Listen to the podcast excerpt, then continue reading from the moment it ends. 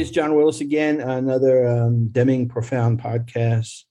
I've got uh, one uh, another sort of fun, famous, and uh, veteran DevOpsy person. Dominica, mm-hmm. you want to introduce yourself? Hi, I'm Dominica DeGrandis. I'm principal flow advisor at TaskTop. Um, probably best known as my uh, author of Making Work Visible. And I live in Woodinville, Washington, which is about uh, just outside of Seattle. Awesome. Yeah. Um, so we met like it like one of the earliest DevOps days, if not the first American DevOps days. I think it probably was the first American DevOps. It was in the, uh, the one at LinkedIn. Yeah, and yeah, yeah. Well, yeah. And the, and the thing I like, so um, you know, I'd heard about Kanban and all, and then you gave a you gave a session. I don't know if it was in an open spaces about about Kanban, and um, and and that was really helpful. And then um, the thing I, I just, I mean, I probably became a pest to you. Is like, did you bring the Kanban every time you'd show up at a DevOps day? Did you bring the Kanban game? Did you bring the Kanban? They're like, let's run an open spaces with a Kanban game. You know, I was just, I used to love getting a couple of teams, like have two or three different teams and create different strategies. That was, it was so much fun. The, all your work there. Um, you remember all doing all that, of course. Yeah, I would bring those to different DevOps uh, DevOps Days conferences. Yeah, and that first one, I I think that's where we first met. I gave a an Ignite talk, uh, where I talked about control limits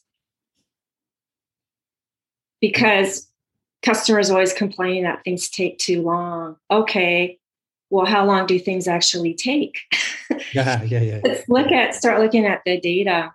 And so I was talking about upper control limit and lower control limit because uh, I found I don't remember where I first heard of. Oh, well, it's probably when I was working for David Anderson. First came across Deming and and Reinertsen. You know, Reinertsen came to Corbis back in I don't know 2005, 2006 um, and that's probably when I picked up the old. Okay, there you go. Yeah, yeah, yeah. No, um, yeah, yeah. So that that was, um, you know, I usually start with that, and I just I was just thinking about the Kanban game and how much fun that was. It sort of it took me off course for a minute, but like, what are your thoughts? That, that I guess the question I ask everybody: What are your thoughts about Dr. Deming? How it applies today, and um, you know, you know, what is the impact of? I just consider Deming to kind of like the original DevOps mindset because, you know, the 14 principles. And I, I look back, I look way back. I wish it, sometimes when I make notes in books, I wish I would put the date. Mm. Number nine, I have handwritten in this book DevOps, breaking down barriers between departments. He's talking about it way back here about the problems with silos right. and the impacts um, that it makes and how we really need to um, you know we need to remove these barriers. So i think that was yeah siloization it's just it's uncanny when you sort of look at like his either seven deadly sins and most people most famous are familiar with the 14 points right? And and you can just sort of see you know the like you said, the nine breaking down uh, the barriers, driving out fear was number eight, right? That's, yeah, that's my other favorite one. Uh, the the whole he he's talking. Deming's talking about it way sooner than anybody else I yeah, know, yeah, yeah. other than maybe a Ron Westrum. But bringing that to light, the challenges that people have uh, for, and saying no because of fear and taking on way too much WIP than they have capacity to do, uh, and and just this psychological safety aspect that has gained a lot of traction now yeah. in the DevOps community. It's so great to see. And, and, we don't talk about this as much in the DevOps, you know, and, and you know, like I said, I you've been involved in this as long as I. Maybe I got beat by eight months, basically. But uh, the um, you know, is you know, one of his thoughts is pride of workership, right? Like the the idea that we don't, um, you know, we, we we talk about culture and we talk about behavior a lot, but but sometimes I don't know that we really sort of focus on the uh, sort of yeah how individuals are treated in the cog, right? Like and and I think that's important too. I know you work with a lot of companies. Yeah, I see it all the time. I see it kind of getting worse. Yeah, that's unfortunate. With, with onslaught of the pandemic and yeah. people working remote in front of their screens all day and all night, in the sense of true urgency and anxiety and and stress, given the geopolitical atmosphere mm, and yeah. um, uh, and I was just on a call this morning. It's a really big bank. People say we can't say no. We can't say no. We have, you know, the the sales team has agreed to this date, and we have to march to that.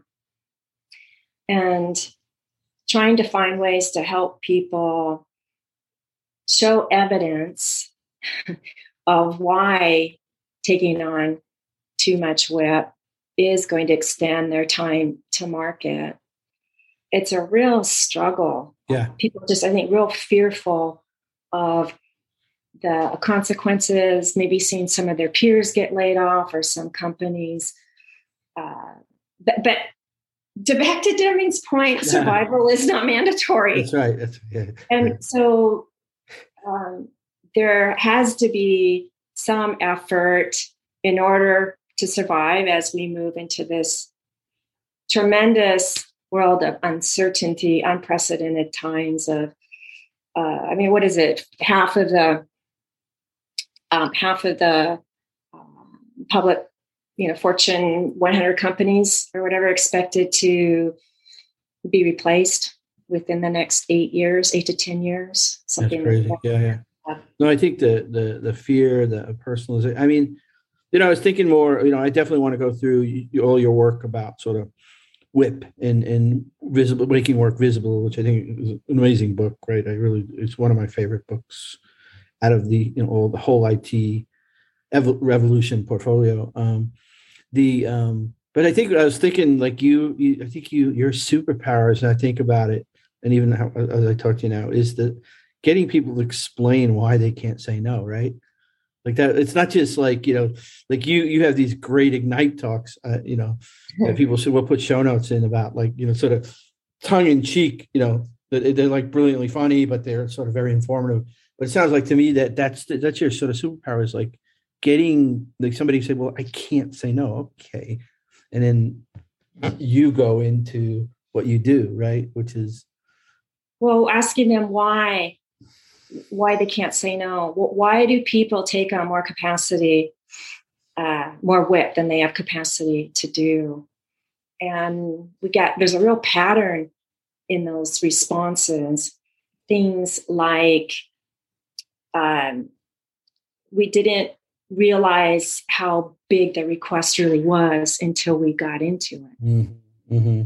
Um, you know, because things always take longer than we think they will um, things like i mean there's the people pleasers that's part of human nature and right. tribal mentality that if we're going to stay with you know it's this it's this balance between authenticity and um, and attachment right we, we grew up having to be attached to our parents in order to survive and i think that carries along with some people and it makes it we need we feel the need to be accommodating and say yes uh, when we really want to say no.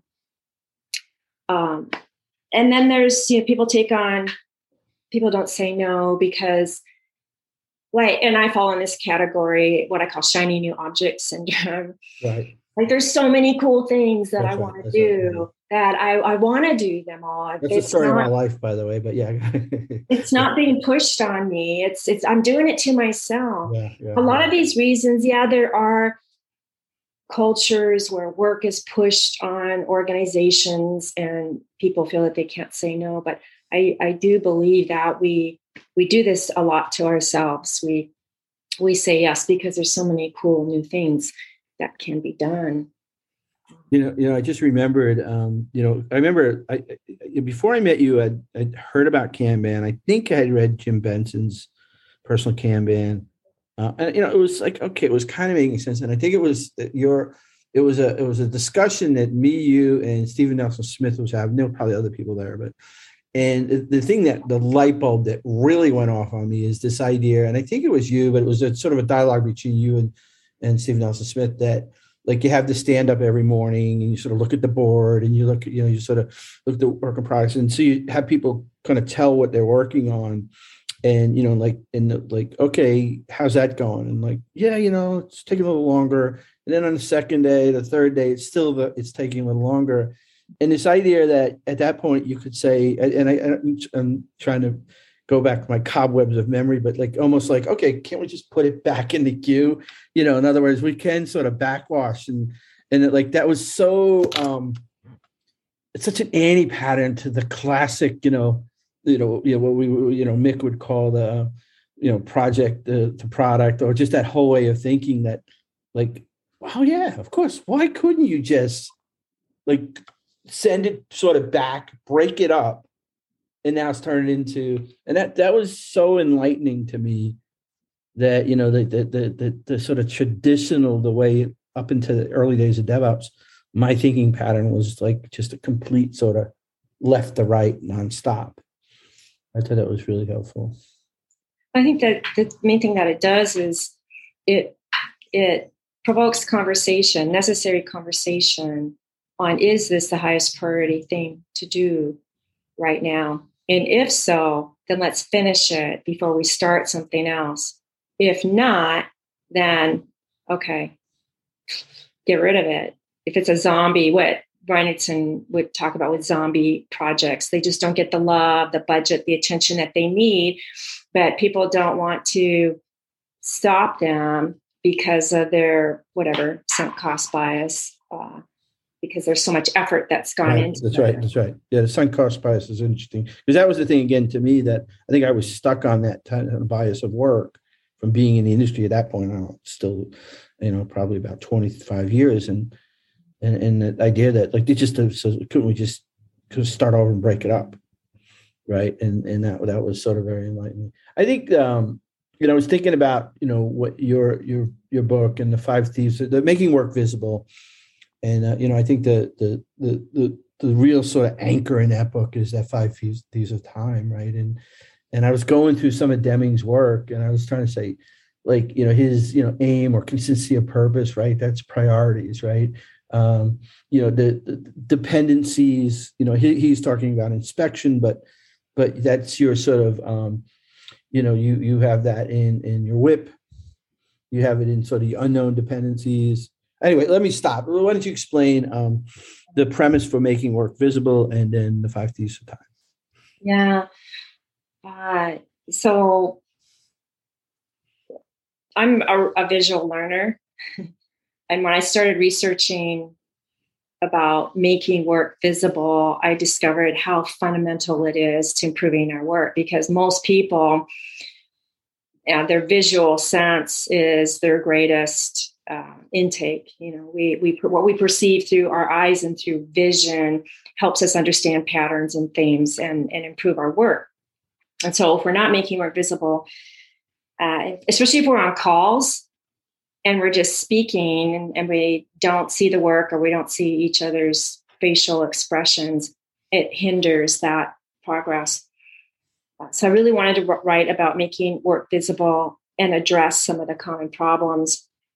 I came up with time theft and time thieves as a way to um, sort of, you know, with the hand drawn illustrations kind of take these ideas and put them in a visual manner that people could understand immediately.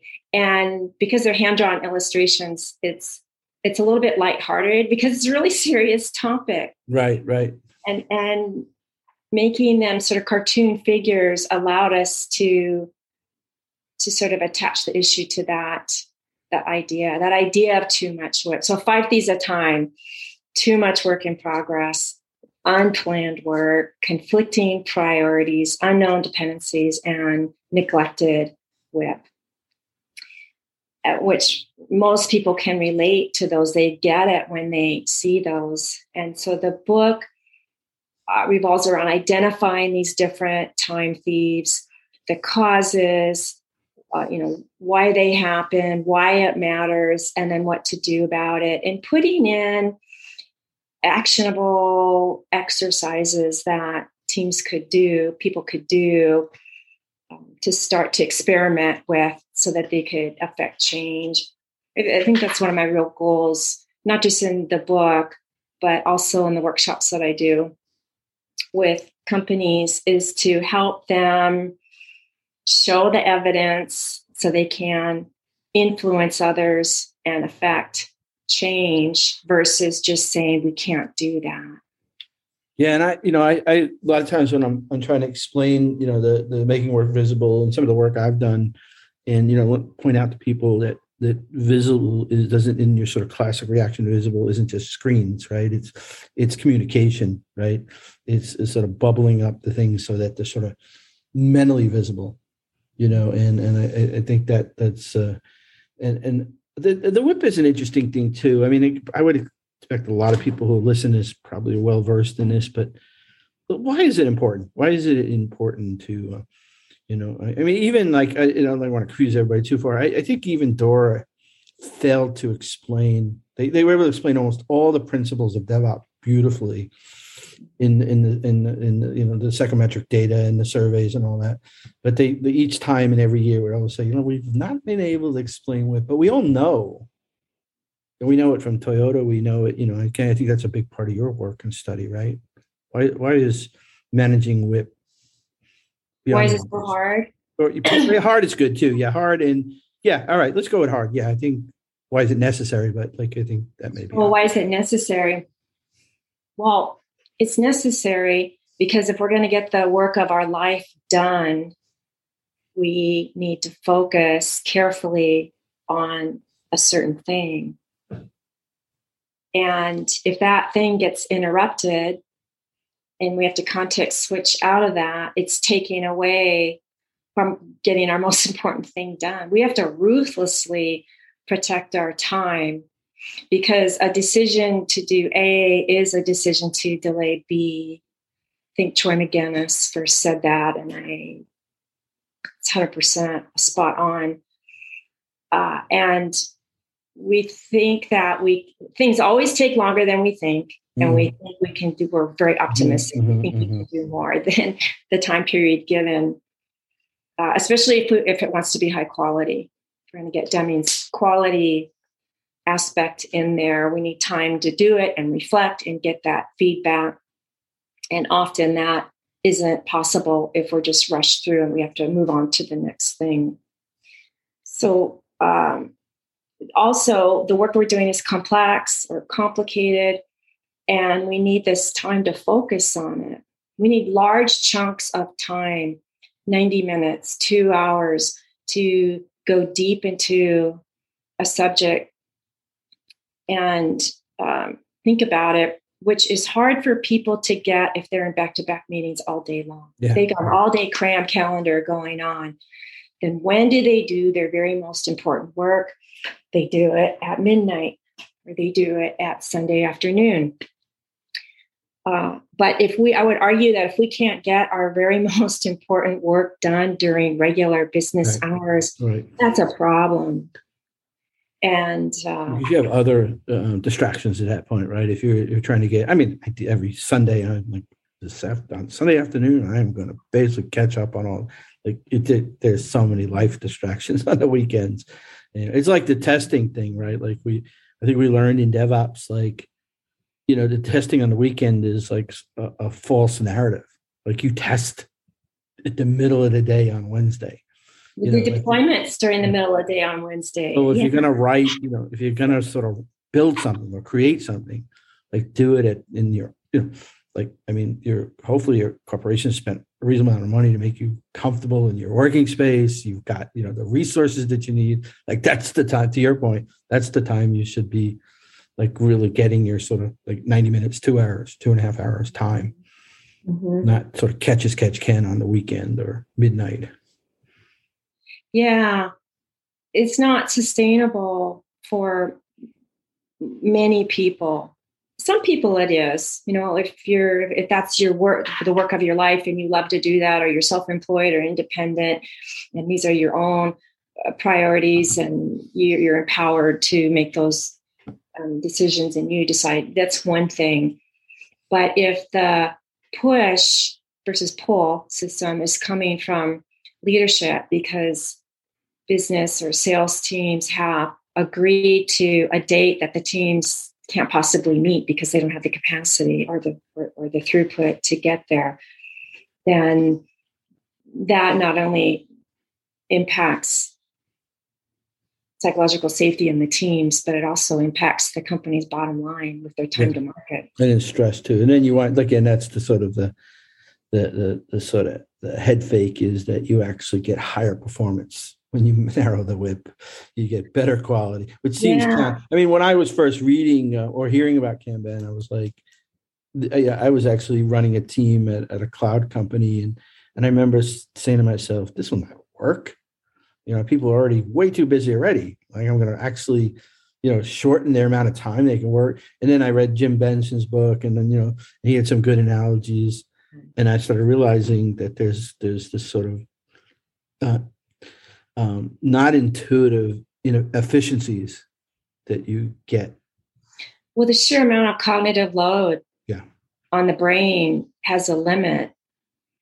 Uh, you know the amount of time that you can hold something in short-term memory long enough that it will actually pass to long-term memory. And if we don't hold it in our short-term memory long enough then we have this cognitive overload. And people will ask, well, how much is too much? And it turns out that depends on your level of stress. Mm. Because if we're under too much duress or stress or anxiety, then our parasympathetic nervous system kicks in and we're not in a state of, um, of calmness for lack of a better word to for that learning to occur and so now what's happening with the pandemic and uh, you know geopolitical situation, a lot of duress, a lot of stress, a lot of anxiety. Things can take longer now for people just to learn new concepts, and why even why it's now even more important to ensure that people have dedicated, uninterrupted time you put some do not disturb hours on the calendar to have this time to think and reflect and have higher quality in the work too. Yeah, you know, there, you know, when I was doing research on burnout, right, there was, um, yeah, everybody knows Christina Maslach, but there was this other woman who, um, her study showed that that um, in you know later stages of burnout, right, like you you, you I mean, you sort of start losing incredible efficacy in your employees. And she correlated that with her study, basically showed that um, it was typically the highest performing employees that had burnout. So now you have your trusted, um, and, and it takes a really long time to even, if ever, recognize the burnout. And so now you've got your sort of top, most trusted people in your organization. You know, you're stealing that that that they're, they're sort of their their cognitive power to create by these stresses. And you're actually getting you know like imagine somebody who's in charge of the protecting the brand or security and now they're not really operating you know. I always remember christina maslach's um, point about burnout and one of the uh, attributes was loss of confidence. When we need people to be really confident in what they're doing and coming at their work from a sense of can do spirit versus this lack of confidence from all the stress and potential burnout. Yeah, I hadn't, I hadn't really thought about like what you know what it's like now because we all have such crazy stresses, right? Depending on where you are politically yeah. and, and then just everything going on. It's just it's you know, I hadn't really thought about that, how, how like sort of dangerous that is for all of our collective work at this point. And how people can try and elevate that, bring visibility to that to help them because we all know if the team can if, if people are coming from a position of confidence and and calm going to be so much more effective which is in turn going to improve their resilience and productivity it's all going to help the company. Yeah no and you know you, we've all been worked in those scenarios where it's just there's just like these time bombs all around you right? And and like and and it's like it's, it's such an unproductive when you go in a meeting with like 10 people and you know there's like this anything can erupt you know because you know it just i mean you don't get the optimum output out of anybody in those scenarios mm-hmm. i did mm-hmm. want to jump into um, the other area i think i love I, i love about your five thieves is the is the unknown you know i think that what i find when i sort of interview and i talk to people um, is um, yeah, I started this process a while back, and I, I, I call it qualitative analysis. You know, I actually have used some rudimentary qualitative analysis tools, and and Jabe Bloom has helped me really sort of understand, you know, how to really sort of do that more as as a science than me just asking a lot of questions.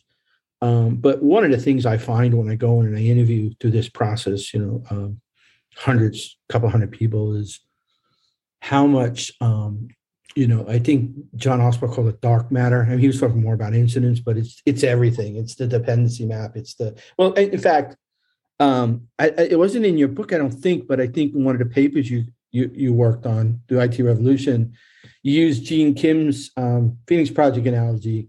I don't know if you remember this, right? The of the the question gets asked like, why does it take you, um, you know, seventy two hours to do something that should have took an hour? Yeah. And then when you break it down, it's like, yeah, my part's basically an hour, but I've got basically uh, seven dependencies, and every one of those has a queue of 90. Like, so then the math comes out to be like 72 hours because nobody asks. And I see this all the time when you ask people, you know, um, you know, how long does it take you to do, you know, where does the work start? And they walk through and they do that. And and I, I don't do the stopwatch, but I'll, I'll basically sort of ask like, well, how long that take?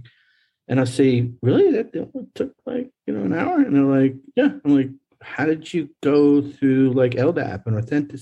Which you get, oh, well, yeah, no, that was another three days. And that was, but the, the answer that you get is the first answer if you don't pry is one hour. Yeah, because it's, we're not looking at duration. We're just looking at how long is it going to take me to do my bit if I wasn't interrupted.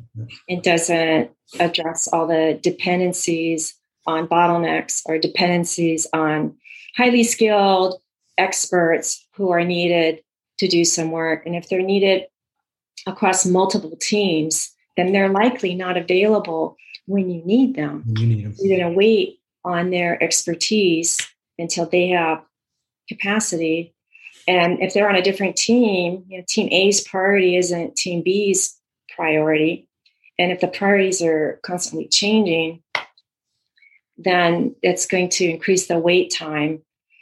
And I think that's why fundamentally being in a position to measure the wait time along with that work time, the active time, to understand duration and flow time. So and we have flow metrics. Yeah, I mean, this is I I am such a big fan of flow metrics because you know, I, think about uh, it's no disrespect to all the work that's been done for you know the magic four variables, right? The lead time, you know, uh, you know, we can debate MTTR till the day is long, bit, but but lead time, um, you know, deploys okay, but I mean, lead time was a reasonable marker to help people get from we do it once a year till we get to some steady state we're improving.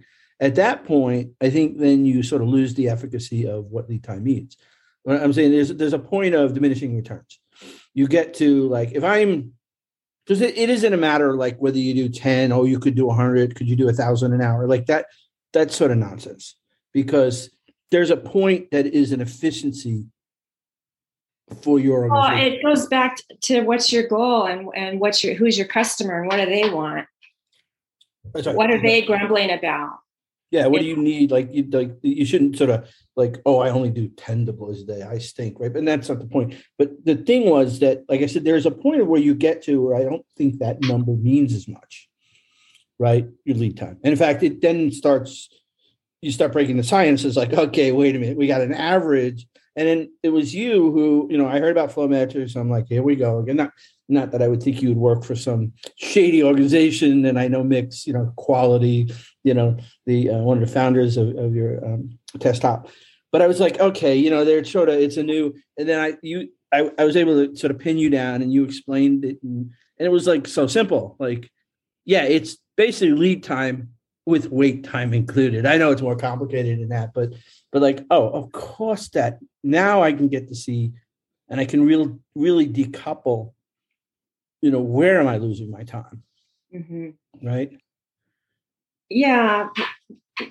Well, the other reason I started using flow time is because of all the debates and arguments across the meetings between cycle time and lead time. And if we bring flow time in, people will say, What's flow time? And so then we get to define what that means. And we're starting, you know, where do we start the clock? Well, let's start the clock when on flow time, when we start work on something. Right? Hopefully, ideally, as far left upstream as possible. And let's end the clock when that request, when the person who made that request can actually consume that. And so it's a duration that's going to include all the wait times in there from all the dependencies. And this helps drive experiments where teams can see okay, let's make our wait time visible too. Let's insert wait states, you know, waiting on analysis or waiting on UAT or wherever they think the bottleneck is to bring some visibility and to show our stakeholders and show our leadership how long things are taking and why. And then we can start to have discussions on how to bring visibility to the bottleneck and elevate it and, and invest in that bottleneck so things can flow flow faster.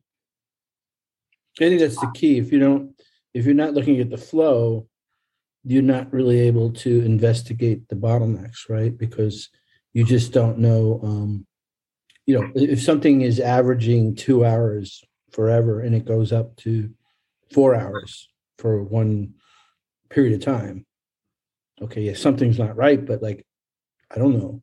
But if i find that like there was a piece in there like your point the, the, the sort of duration of when it was like all of a sudden somebody a department i mean it was a famous toyota story where the um, the cycle time or something had gone up really high and it, nothing had changed.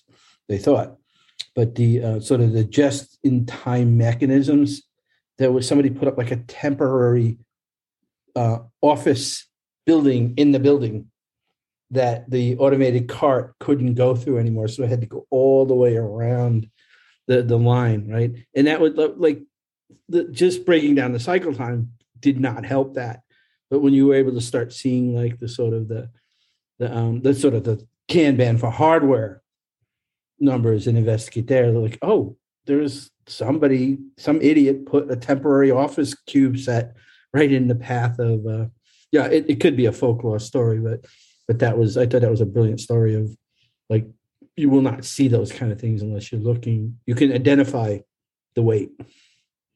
It's made visible. Yeah, it's right visible. Yeah, yeah. It's made visible. Otherwise, there's no evidence. If there's no evidence, it's hard to build a case for change. So, if we're trying to affect change, we need evidence. Uh, otherwise, it's a perfect crime. a perfect crime. That's Five thieves. That should be your next book. I know you said you don't ever want to write a book again, but the perfect crime would be an awesome. perfect crime. Yeah. Uh, so, just to comment on something you said there. I think that um, helping teams, just helping people in general to address the objections, the pushback that they're getting whenever they're trying to reduce WIP or improve their flow time or their throughput uh, so that it can match their capacity. That's where the real pain points are with the teams I've been working with forever is them trying to affect change and how they go about doing it. And I think it's the metrics and the data that brings in that credibility. Yeah. Okay. Um, and you know, my beginnings, I was a build engineer. I spent most of my career doing configuration management and releases, and was always this kind of middle way between engineering and operations. And developers were always grumbling about how long builds would take. And I would rant that we didn't have automated testing, but my ranting really got me nowhere. It wasn't until I could present calmly in front of leadership at these monthly operational reviews the the data uh, you know we, we used king of flow diagrams back in the day but to just show the difference uh, with how much WIP we had and the impact that had to time to market and how long builds took i was floored at the results of that because i got budget i got head count but probably more importantly i got empathy for the sheer volume of what we were trying to accomplish. And through that, and I was terrified doing it, speaking in front of a group of people. But doing that and showing the evidence, showing that data uh, was what allowed us to affect some changes and improve our flow and shorten builds and to be able to deliver those requests faster and I just feel like, well, if I can do that, other people can do that too. Let's just find a forum where people can present their findings and let's do it in a safe way using experiments because experiments by their very nature are prone to failure. And so it's okay if your experiment doesn't quite go the way that you thought it would, but it's going to give you, you're going to learn something more than you knew in the past. And so it will influence future decisions and priorities of what to do next, which is all we can really ask for that, right now. That is the key. You know, I, I love, um, you know, Steven Spear, right? He, um, you know, his, I guess he got his PhD in studying Toyota, which, um, you know, the, the, the version that most people got to see, which was the uh, Harvard Business Review, uh, decoding the Turks and you know the Turks production systems DNA or some variant of that. And I, there was a, a, line in there I thought always was sort of brilliant and and I think part of one of the true essences of DevOps, which is he said that Toyota was a community of scientists continually experimenting. Mm-hmm. And and I think that that notion going, you know, sort of driving it back to Deming, right? PDSA, right? You know, plan, do, okay, study, and then act, right? Which is, you know, we're great in our industry of plan, do, plan, do, plan, do, but it is the scientific mindset. It's the scientific thinking that allows us to sort of get out of the fear of failure. It enables us for psychological safety because now it's an experiment. You've been one day on a job, um, and you know, and, and and somebody might think you're not sort of qualified for whatever reason to make it a decision well no here's the experiment like and in our environment experiments win you know uh, not not not subjective like yeah i've been doing this for like 30 years. I can tell you right now if you turn that thing on it's gonna yeah. work I, I this is why it's so important to allocate capacity for experimental kind of work for this innovation.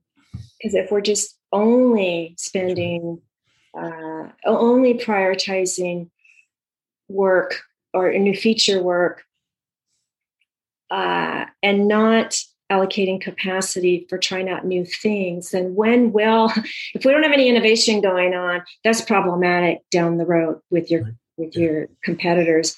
But i find time and time again that there's not time allocated for this experimentation uh, and and what to do about that is I I think this sort of falls in line with how Tasktop identifies debt work as investments and future improvements, which where experiment experiments come in, and also in Unicorn Project, the improvement of daily work, daily improvements, the third of the five ideals, right? How that's even more important than doing the regular standard work. That's, that that's Gene across. Kim's latest book, or the um, Unicorn Project, which is where he has his five ideals, right? And which uh, really, yeah, that's one thing Gene does great, right? Like he he had, well, you did this well too, right? Which is you codify these sort of principles. you know sort of elevates what you've learned to be able to sort of explain the the story um, yeah and the need to do it consistently and we know that i think it was jim who first told me write a little bit every day don't try and just write on saturdays. That's yeah, yeah. it's like it's like exercise. Yes, yeah. At working out 15 minutes a day every day or you know every other day is better than doing a really hardcore workout one day a week. It builds in yeah I'm sorry, habit. Yeah yeah it's like kata right? Like what mike Rother talks about kata right? Like you i mean to be you know sort of great at everything you it has to be just a continual sort of memory muscle thing so if you want to be great at you're right like if you want to be great at innovation you better put the bandwidth as an organization and we can just say we hire the smartest people and we're going to be the smartest company. like if you're not allowing those smart people to innovate and you're not giving them the sort of kata, the memory muscle to um yeah it's investing in the edges yeah the edges yeah. the the sort of the frontiers uh, around the organization that sometimes automatically sort of pulls in the more the more crazy people that have these ideas that want to go in that direction that the fringes sort of, of yeah around the typical normal best practice i've sort of been on a rant about best practices i talk about it best practices a little bit in my book but it has that fingernail on the chalkboard mm. reaction mm. in me because when we use the term best practice or this is a standard, it makes it sound like anything else isn't good. That's right. When we need to have other people trying new things and and have good practices yeah. and not just this assumption that if you're not following this best practice which of course you can't have unless you know cause and effect well and there, and there is no sort of there's no perfect there's no best right like complexity and complex systems and systems thinking don't also allow us to say ah you know this line is the best right it's like yeah like maybe yeah. at that point it was the best probable yeah i think words you know i was thinking back to um you know that, that like I, I, like the idea that like I, I think i've always over the years we people we have a debate about best practices and it but then it sort of bubbles up to be sort of the um the norm of how we describe things but but I think you're right having a pet peeve about it. You know that you circle all the way back to Deming, right? Like, um, you know, Deming never sort of created PDCA, right? It was this sort of the, the Japanese. He called it the Shewhart cycle. The Japanese called it the Deming cycle. Somewhere in that translation, it came PDCA, and he did not like the C because so it's those little subtle words like best, like is a, sort of a wrong word. He changed it to S because um, C to the Western culture might have implied, or to him, he thought it implied approval. Ah, yeah. Right. And and like and that was not the sort of what that was about. It was really the scientific method, right? Like let's study the results and make a decision about the results. So yeah, I think the way we use words is is um, is important. The nomenclature impacts our communication. And I'm finding organizations putting a lot more effort now into glossaries and vocabulary and terminology to understand what are we really talking about here. I'm I'm thankful. I'm I think that's a good thing to do.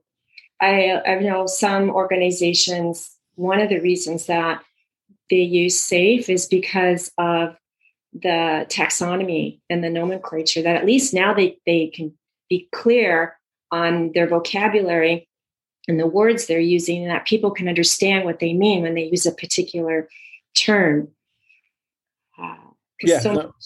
so much of the time yeah. we're having these conversations and using terminology in our vacuum or our bubble i mean the whole the whole thing about business and technology and the vocabulary. Can you say that in a word that I that business? Yeah, or just having an agreement in an organization that when we use this word, this is what it means. I mean, um, you know, ITIL, like I, I don't want to go like into this ITIL, you know, there was, you know, you can flip a coin whether ITIL is great or bad, you know, and I don't care what your opinion and not yours, but any, you know, the collective opinion is.